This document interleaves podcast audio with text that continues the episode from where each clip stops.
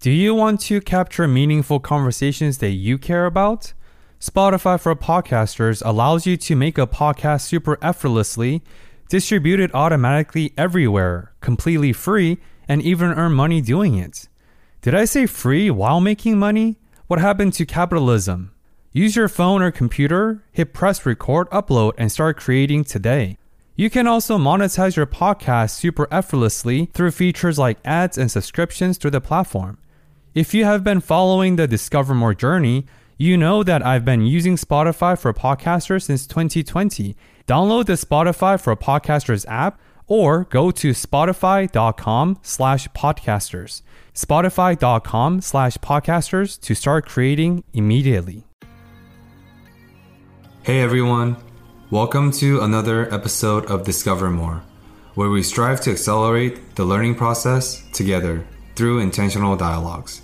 My name is Benoit. And my name's Aiden. This podcast was built on the foundation of approachable guests, synthesized experiences, and relatable lessons that will help you grow throughout your journey.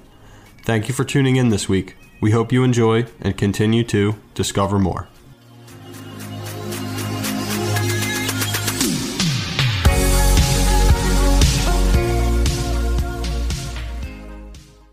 Good morning, everyone.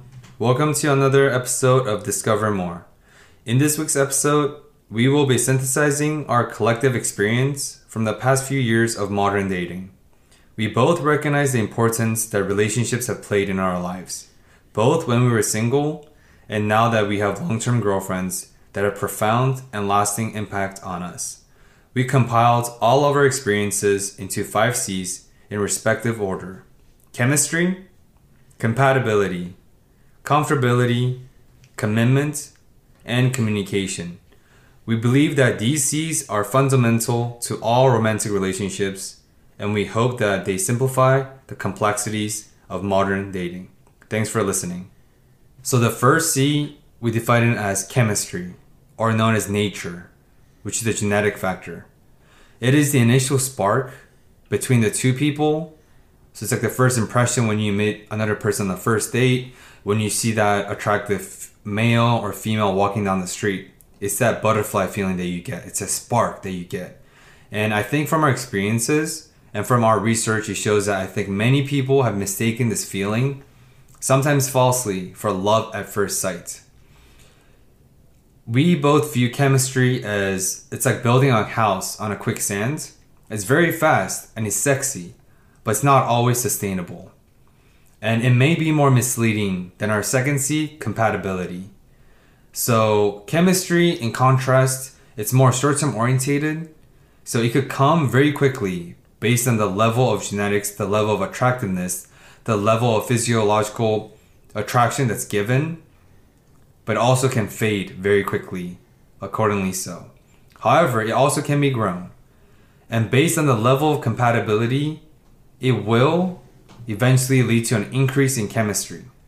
It is the idea that one's first impression changes over time.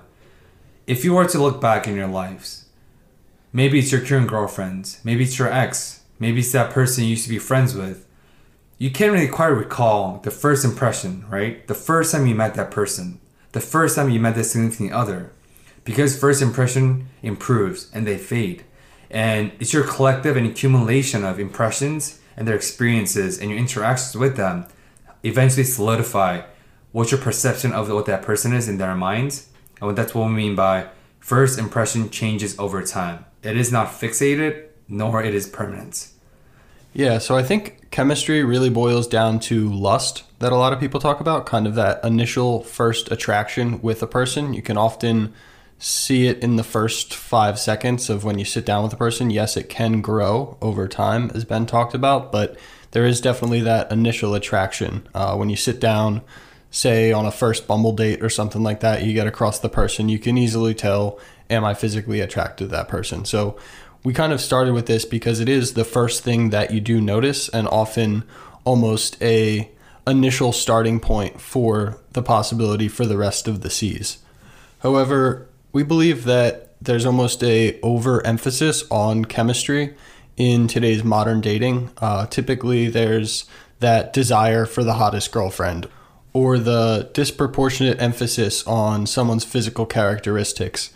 I've personally heard a lot of people referencing, oh, I'm dating her because she's hot. I don't love spending time with her, which is a shallow and superficial thing to say about someone, but I think it really speaks to the modern dating era that we're in. It's kind of a fixation on the physical attributes, who that can who can take great pictures with you or who your friends might be jealous of because they're so attractive. So really chemistry boils down to that initial spark that may grow, but we've found that it can often lead to superficial judgments or false readings on a person. So, Ben, I'd like to kind of hear your experience now that we've laid out the content on what chemistry is, but how has that interaction really affected your relationships or what you were looking for in a partner?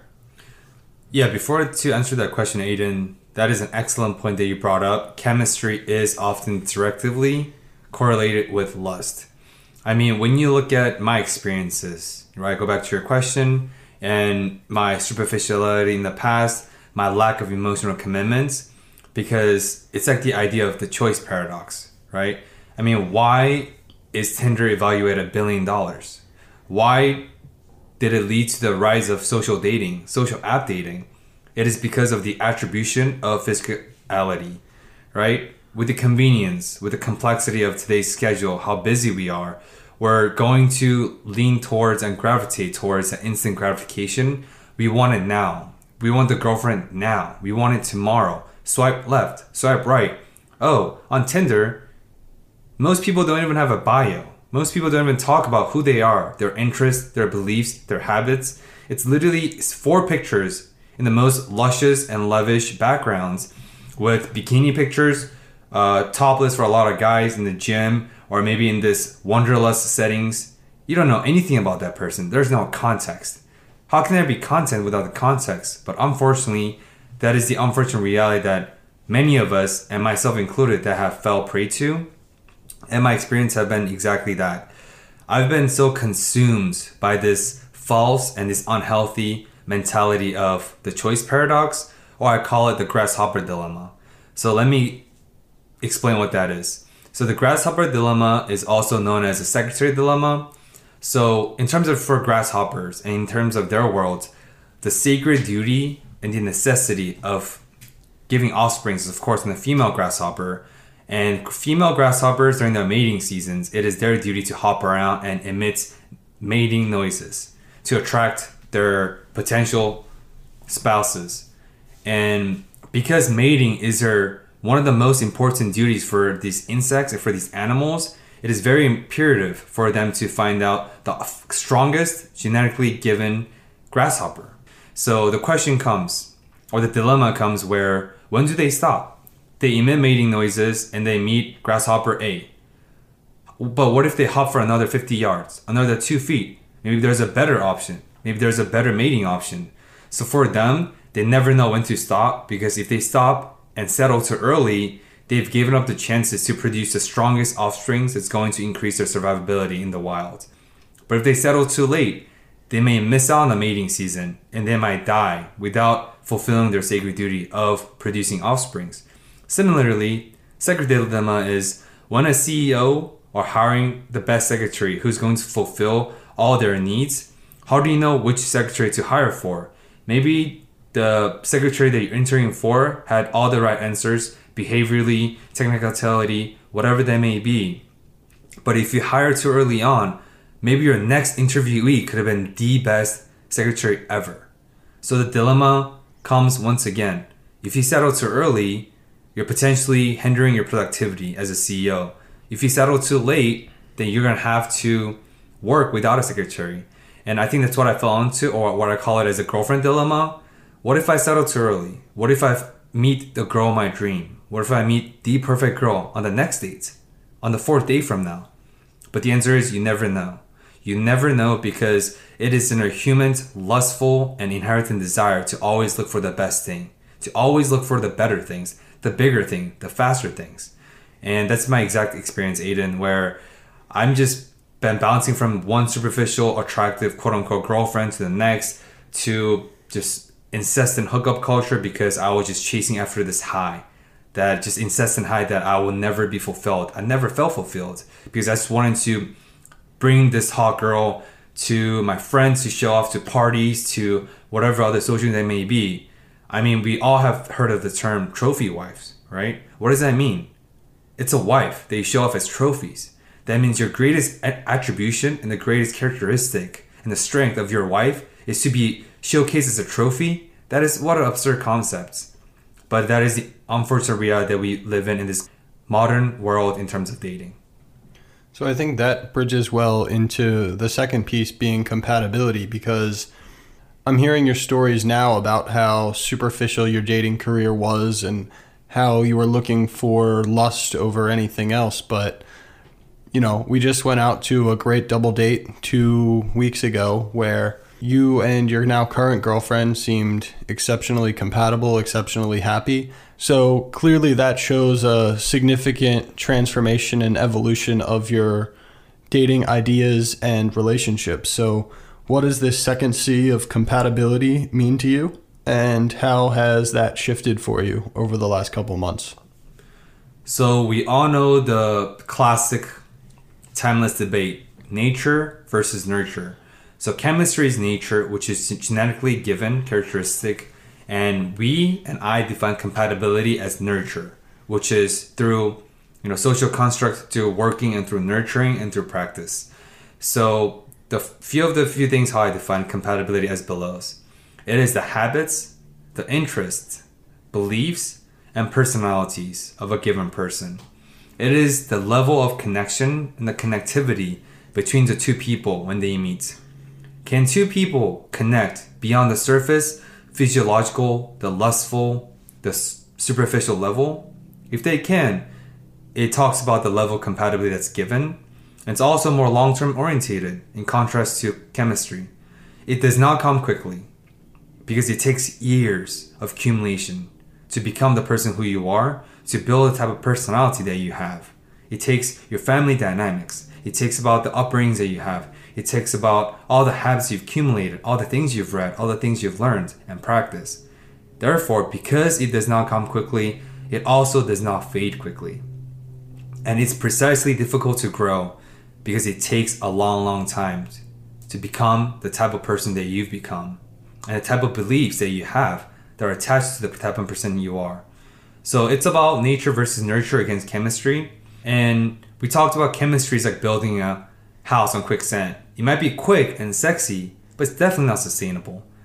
For compatibility on the other side, it's like building a house on layers and layers of cemented floor.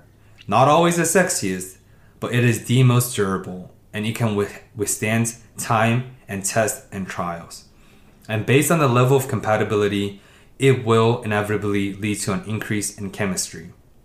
Yeah, I think compatibility is probably the most important component between chemistry and compatibility because it really is how well the two of you are going to get along. It's whether you're going to be friends or not, whether you're going to have things to talk about and really explore different subject matters and do things that you guys both enjoy together.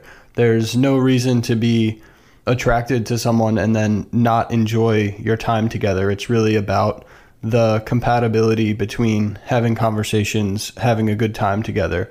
And this really comes down to a shared belief system or a shared set of interests, which really reminds me of a paper I wrote. Honestly, it was back in high school, and the idea was that music can actually predict compatibility with each other. So, this is clearly something I've been thinking about for a long time. I kind of didn't really remember that I had written this paper until we were doing some brainstorming for this episode, but I realized that this paper really represented a lot of the things I was thinking about in high school, both from a musical sense, a compatibility sense, and a romantic relationship sense. So I'm going to read the initial introduction that really summarizes all of the points that I discussed about and then outlined with numerous research studies. So hopefully this gives some clarity on the necessity of compatibility, a shared belief system, and how music plays a role in it. People choose to associate themselves with music that represents characteristics that they see in themselves or music that fulfills certain emotional or physiological needs. By immersing themselves in specific musical genres, people are essentially defining themselves through the musical preference, and as time goes on, their musical preference becomes part of their personal identity. Because people's personal identity is shaped and influenced by certain genres of music, researchers have concluded that music affects personality, and therefore judgments can be made on people's personality based largely on their taste in music. Similarly, because certain characteristics are represented by specific genres of music, people who listen to the same genres of music will associate themselves with similar characteristics and thereby will typically have strong compatibility with one another. So, this is something that in my dating experience I've lived by and really used as kind of a filtration tool. Every time on my first date, there's the question of what kind of music do you listen to? Obviously, I'm not trying to judge the other person for the type of music they listen to, and there's nothing wrong with whatever type of music they want to. There's a saying, to each their own. If someone wants to listen to metal music and country music, so be it. That's great for them. But I know that our values probably aren't going to align, our personalities probably aren't similar enough. So I found it very effective to use music to determine personality characteristics and figure out if compatibility is something real. Thanks for sharing that, man. And I think although music is not part of the C's that we're discussing in this episode, I think music, as you explained, is a great filtration tool, but it's also directly and indirectly talks about the nuances about dating, right? Of course, romantic relationship is a big, big realm, and there are nuances within it. And of course, there's nothing wrong with listening to country music, death metal, heavy metal, whatever they may be, as you talked about. But the reality is this if I enjoy indie music, if I enjoy hip hop, if I enjoy EDM, trance, house, and we're in the same car for a few hours a day, we're going on road trips for a few hours a day, or whatever, it's not realistic for us to combine our music tastes. Our differences in our music preferences, they will collide with each other. And there's not a chance in this living world that I'll be able to sit through five hours of death metal. That's not realistic, right? It is not about that person, it's just about the compatibility, which is what a second C is. And with that, I'd like to share a little story about my current relationship and my wonderful Becky, shout out, and how it came about. Because I talked about, I went through, I think, an extensive and a great level of transformation, both mentally, internally, and the evolution of my dating and my perception of what dating truly means. And I met Becky on Hinge actually, and as we talked about, you know, Tinder is a poster child of social media dating. Of course, a few better apps came out after that, and to me personally, Hinge is a little bit more wholesome and it's catered towards people who are actually looking for dates and relationships in the midst of a very complex and busy world. And we met and we've been seeing each other since July.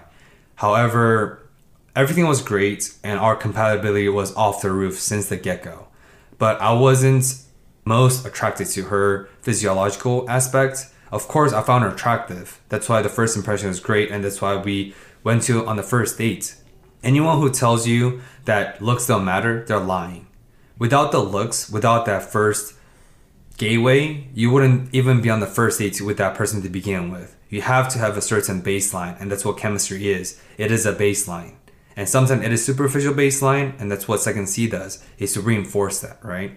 So of course, I found Becky to be attractive, but that wasn't her most shining characteristic of herself, but it's her intelligence, it's her beliefs, it's her values, it's her work ethics, it's her everything else that's attached to her. It's her internal characteristics that truly drove home for me.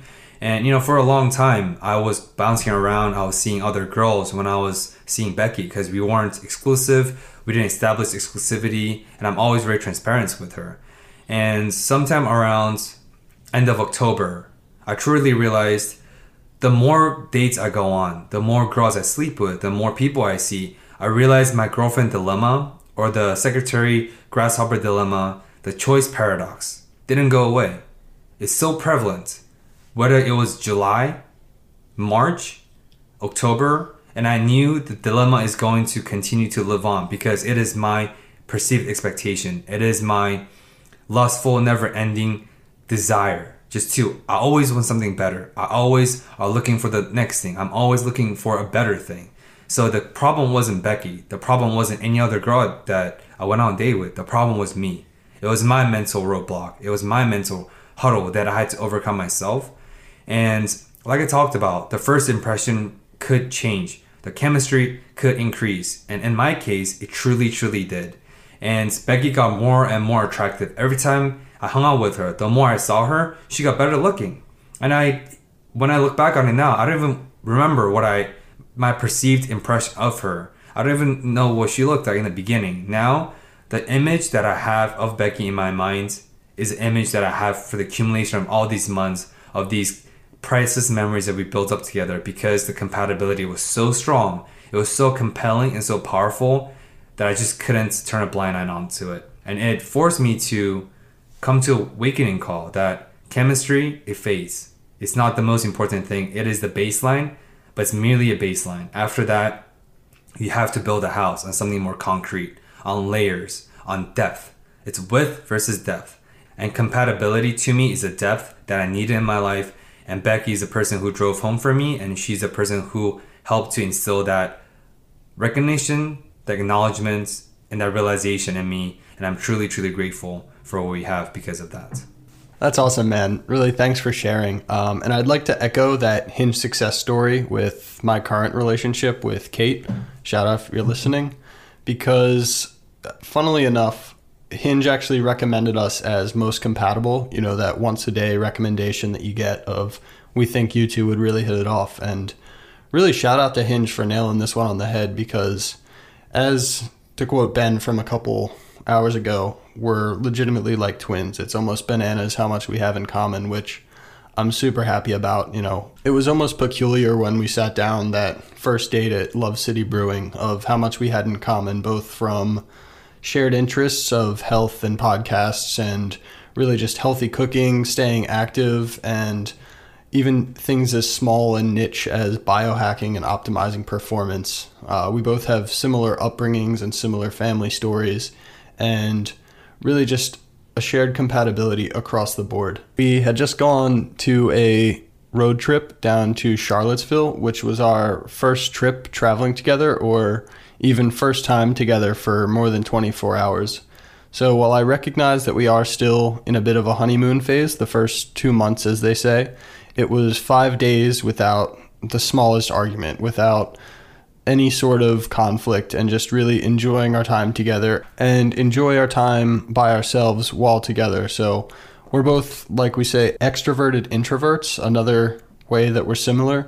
So for, say, Sunday morning when we just finished the long weekend, we both spent it reading. Her reading a fiction book on audio, myself finishing a book called The Impossible First. So it was really just, I guess, a five day illustration of this compatibility and how much that means to us. So, to echo your gratitude, I'm you know remarkably grateful for having a service like Hinge to be able to meet and connect with a person that I might not have met otherwise. And remarkably happy with this current relationship, and more importantly, excited to see where things go. Of course, and just to clarify, this does not incriminate us that we are saying our girlfriends are not attractive that is not what we're saying, Becky and Kate. I know you two are listening. We're just emphasizing that compatibility is more about depth and you should play a bigger pillar and more important role, whether that's your current relationship or your past relationship or your future relationship. And just to say that we are not being sponsored by Hinge. But Hinge, if you're listening and you want to sponsor us, just email us at discovermorepodcast at gmail.com. So, jokes aside, that brings us into the third C of comfortability. And that's really all about trust. So being comfortable with the other person and being able to trust them, the ability to trust the other person and really talk to them about anything and everything, the ability to be completely open and know that you're going to be supported and not judged. And most importantly, just the ability to display, you know, your true self, your true authenticity. A point that Ben has made to me several times over the past couple months as we've been talking about relationships and just our dating lives in general is friend must come before boy or girl. So, boyfriend, girlfriend, but friend is really the important part. It's someone that you love spending time with, that you want to go see at the end of your stressful work week, or that you want to spend your time with on the weekends. It's really that friend compatibility, that trust with one another that makes relationships so special. So, as much as compatibility is that shared connection, comfortability is that trust and openness with one another. Absolutely, man. And without the level of trust, without the totality of trust, you don't have the ability to be comfortable around that person. That's the reason why friendship matters. That's the reason why being friends matter. And being friends require compatibility. That's why compatibility, our second C, and our third C of comfortability are so similarly related, and they both definitely share numerous overlapping characteristics. And because if you don't have the trust, acting as a bridge connecting the two people, how can you be vulnerable around that person? How can you display vulnerability? How can you share your inner side? How can you let down of your fences? How can you let down of your guards to be close to that person? Because vulnerability leads to strength. Because vulnerability leads to growth.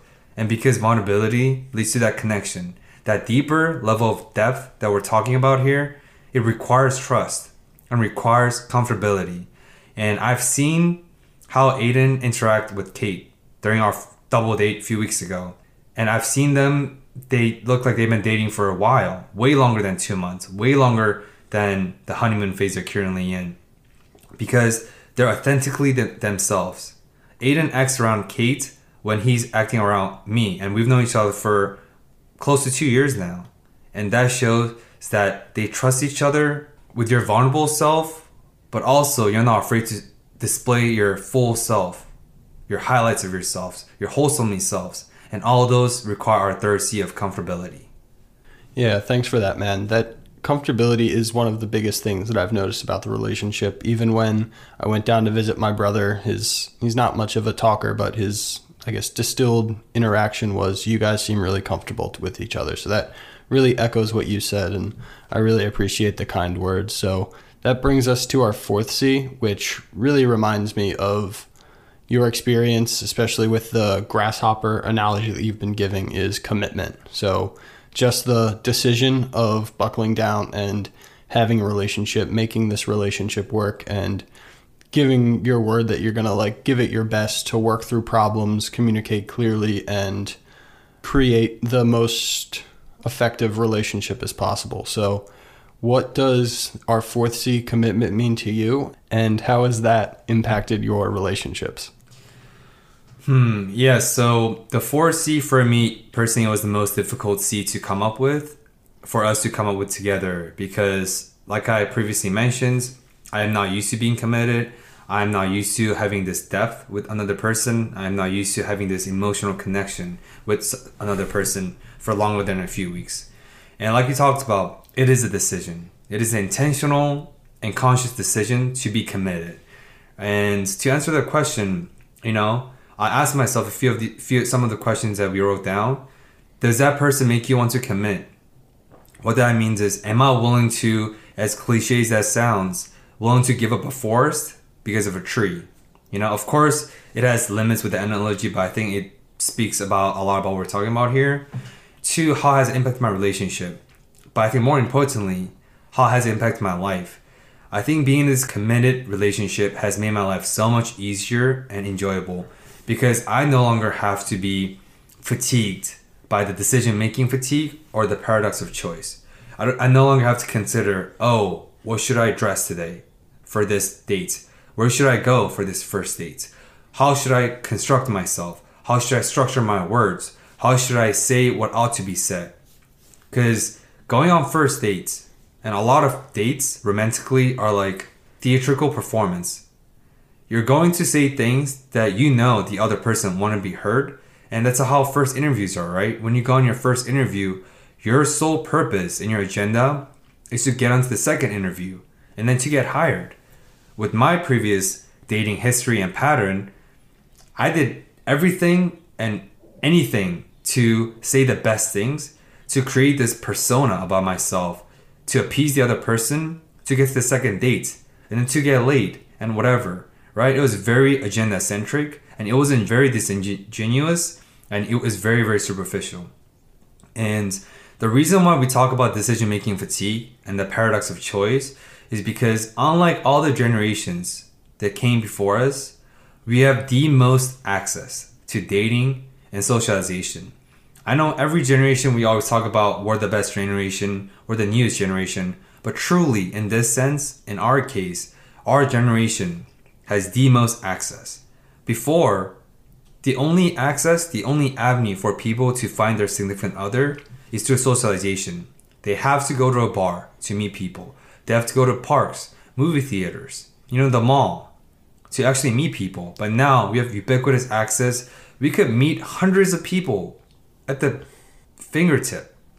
Within a swipe, you can meet people and then within a week get their phone numbers and you're on a date with an entirely stranger who comes with their entire stories and backgrounds and their all baggages and everything in between all through your phone screen and what that means is we have so many more options and now we're fatigued because there's too many things to choose from right how many times when you're trying to order food from domino's or when you go to a restaurant with someone you, how much time do you spend on picking what's the right menu to eat what is the right thing to eat what is the right thing to order how many times do we spend when we're picking a show to watch on Netflix? I personally spend 40 minutes on what to watch versus what I'm actually watching. And it's extremely fatiguing and it's mentally and physically draining. And that's exacerbated through the dating realm, I think.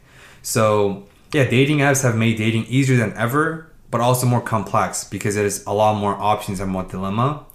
And the question, another question that I ask myself is Are you willing to settle for that person?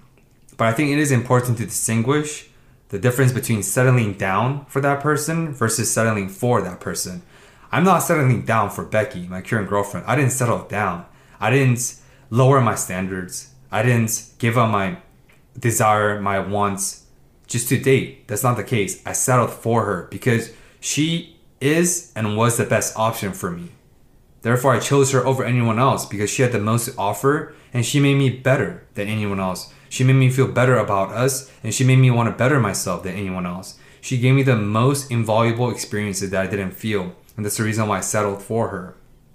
But yeah, commitment has made my life a lot more enjoyable, made my life so much easier because I can now allocate and conserve my energy, my attention, both mentally, physically, and financially towards the one person that I truly want to spend those money on, those time on, and myself with because we have to realize in this day and age, every action, every interaction comes with opportunity cost. Every time Aiden and myself are sitting here recording for this episode or brainstorming every Wednesday, those are those take hours. That means I sacrificed my personal leisure time, my personal downtime. Aiden sacrificed his personal downtime, his opportunity cost. Maybe he could have hung out with Kate instead. I could have hung out with Becky instead. That means you have to find that one person that you're willing to sacrifice your opportunity cost because that is the best thing for you to do. And yeah, man, the relationship and the commitment is so, so important.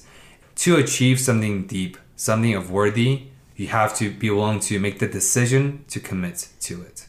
Absolutely, man. And I really love that you stress the importance of it, but I think it's both the commitment of settling for settling down with a specific person, but also the commitment to finding that special person. To quote, I think Kate's older sister or somewhat one of her friends, but dating is like a part-time job. You have to make that commitment to go out, to go on those uncomfortable dates, to put on your best face when you might have had a long work week or when you might not feel like going and making small talk with a new person. I think we all know those same first conversations of where did you grow up? What do you do? What's your story? That always takes place. It gets exhausting, to be honest, but really making that commitment to meeting a new person is worth all of the effort. And then I would also like to mention that we do acknowledge that both of us are in relationships that have just been under a year. So by no means are we experts in this field. But to quote one of my aunts who's been in a happy, long lasting marriage for nearly two decades, every day is a choice, every day is a decision, and every day is a commitment. So it's really that idea of asking yourself, Am I deciding to be with this person day in and day out? So, really making that commitment and deciding that you're going to be the best partner that you can be, that you're going to put your own wants, needs, and desires aside sometimes in order to help do what's best for the partnership overall. So I think there's an interesting juxtaposition between commitment in the choosing side and also commitment in the finding someone side. So we would encourage anybody, whether you're hesitant to dating because it's a lot of effort and a lot of potential energy or a lot of potential heartbreak. It's really just that commitment of getting out there and doing that thing and or the commitment of deciding to be with a specific person. Very well said, Aiden. But just long story short, depth will always trump width. Choose depth because depth is worth it, and anything that is worthy will take time and take commitment. So please choose commitment. And that leads us to our final and our fifth C communication, which is the intention. Once the two people could check off all four C's, then you truly need to work on the communications aspect. Because think about it, reflect upon everyone's life that's listening. Misinformation, misunderstanding, assumptions, and presumptions only happen when the two people do not communicate enough. And this communication transcends and goes so much beyond just romantic relationship. It goes and applies to all relationships in life. People argue because of misinformation, because of miscommunication. Why does every employer and why does everyone in the books, online, internet, wherever emphasize always about the importance of communication? Because communication, it's all about the intention, but it's also the impact. And similar to five languages love, find how the other person likes to communicate. Then compare it with your mode of communication. Are you two compatible? Do you guys communicate the same way? Do you guys receive the same way? Do you guys interpret the communication the same way? And the relationship will fall apart in both of our experiences and in many ex- examples and other experiences we have encountered. The relationship will truly fall apart without the fifth and the final C of communications. And with that being said, uh, Aiden, I know I've always been very intentional, and of course, the idea and the pillar of intentionality has been so deeply embedded in both of us in our lives and our the starting of uh, this passion project and our podcast. But I know you and I we talk about relationships a lot, and we talk about intentionality a lot. And I know you and I we talked about first dates and how to be more intentional, not just to excel with the process, but also to make the filtering process a little bit more easy for both people. So yeah, how do you think the intentionality piece has played into your life? Because I remember prior to your first date with Kate, we talked about how to be more intentional about our conversations, about the questions and the topics that we impose on the other. And so I'll I would love for you to share a little bit more about your insight and your experience with the intentional piece.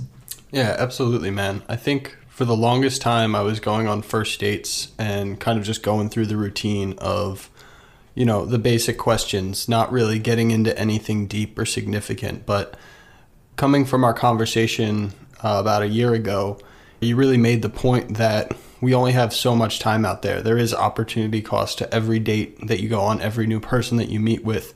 You really want to get to know the true them almost as soon as possible. There's definitely that process of the give and take on exposing yourself more and more as the conversation develops. You don't want to lead a conversation with what's your biggest fear, obviously, but there's kind of a gentle give and take of getting to know the person more and more on their actual selves rather than the surface level. So that really transformed the way I went on dates because I actually wanted or I actually tried to get to know the person, trying to ask more why questions about why they do the things that they do or what things are important to them rather than what Netflix shows they like to watch or how their college experience was. But really putting intention behind the upfront communication where you can actually get to know someone truly who they are on the first date. And one of the biggest takeaways that you mentioned was asking about dating intentions. And I even started doing this on dating apps while I was still regularly dating of what are you looking for? Because if there isn't alignment between what the person is looking for in dating, then it's not going to work out. If someone wants to get married in two years and someone wants to have a one night stand, there's clearly a mismatch. There's clearly a misalignment between their two dating intentions. So, really having those upfront conversations really saves any game playing and saves arguments down the road. So that was a huge takeaway that I had while I was dating of just being intentional with my communication and asking the right and most important questions.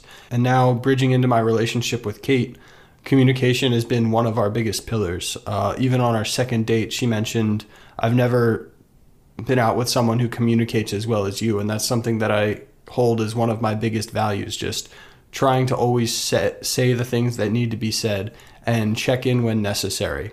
I took this approach away from a podcast that I listened to with Tim Ferriss, and he talks about the idea of a relationship check in. So rather than having, you know, what am I doing right? What am I doing wrong? What can you do better? Instead of focusing on the negative, it's really taking a optimistic lens towards the relationship and trying to focus on the things to improve on. So he advises to reflect on the following three statements. What I think you're doing really well is blank.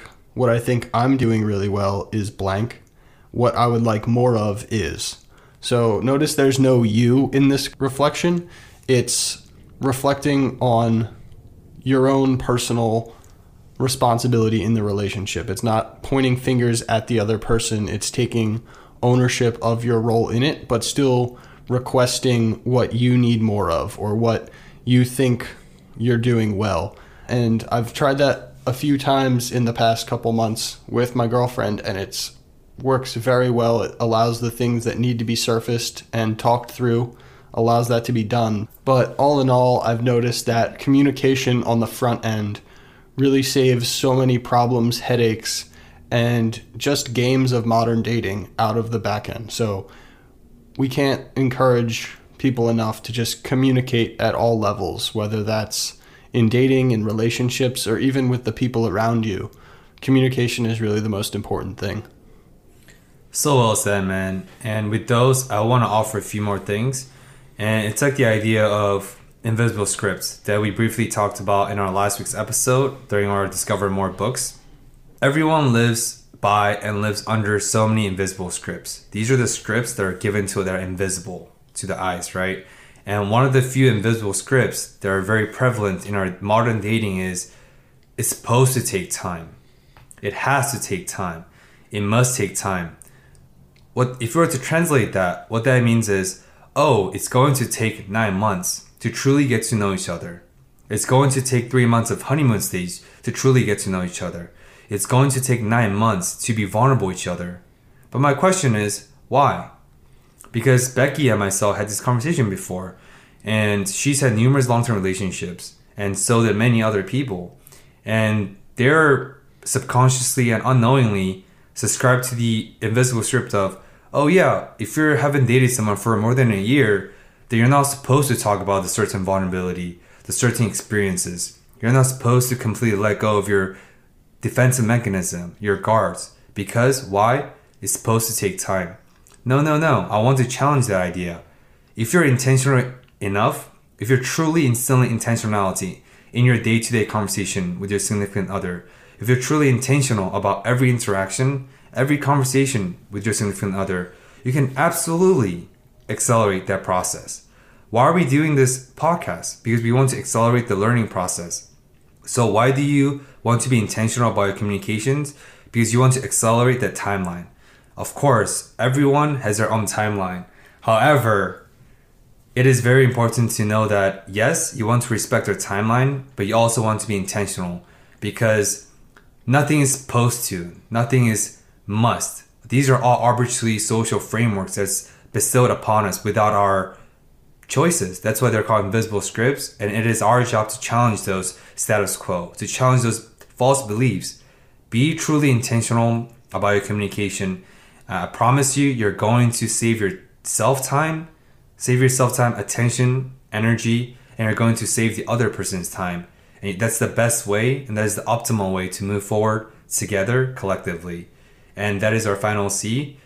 And to finally summarize all the five C's that Aiden and myself both synthesized within our past six years experience here are the five C's. First C, chemistry, which is nature. It is the initial spark between the two people. It is the first impression. Second C, compatibility, nurture. It is the habits, the interests, the beliefs, and the personalities. The third C, comfortability, trust. It is the ability to displace authenticity. 4C, commitment. It is a decision to commit and it is decision to be the best partner you can be. And the fifth C, communication, which is intention. It is going to be the bridge that's going to connect and tie all the C's together. With these five C's, we hope people can change the way they start to interact with one another, to change their approach, to reframe their framework, to reframe their beliefs, and to challenge the status quo together because we believe that relationship is one of the most important aspects and the keys to have a healthy life. Thank you for listening. Thank you for listening to another episode of Discover More. We release a new episode every Monday on Spotify and Apple Podcasts, and would really appreciate if you have subscribed and shared this with your friends. We hope you enjoyed this episode and join us next week in the journey of discovering more through intentional dialogues.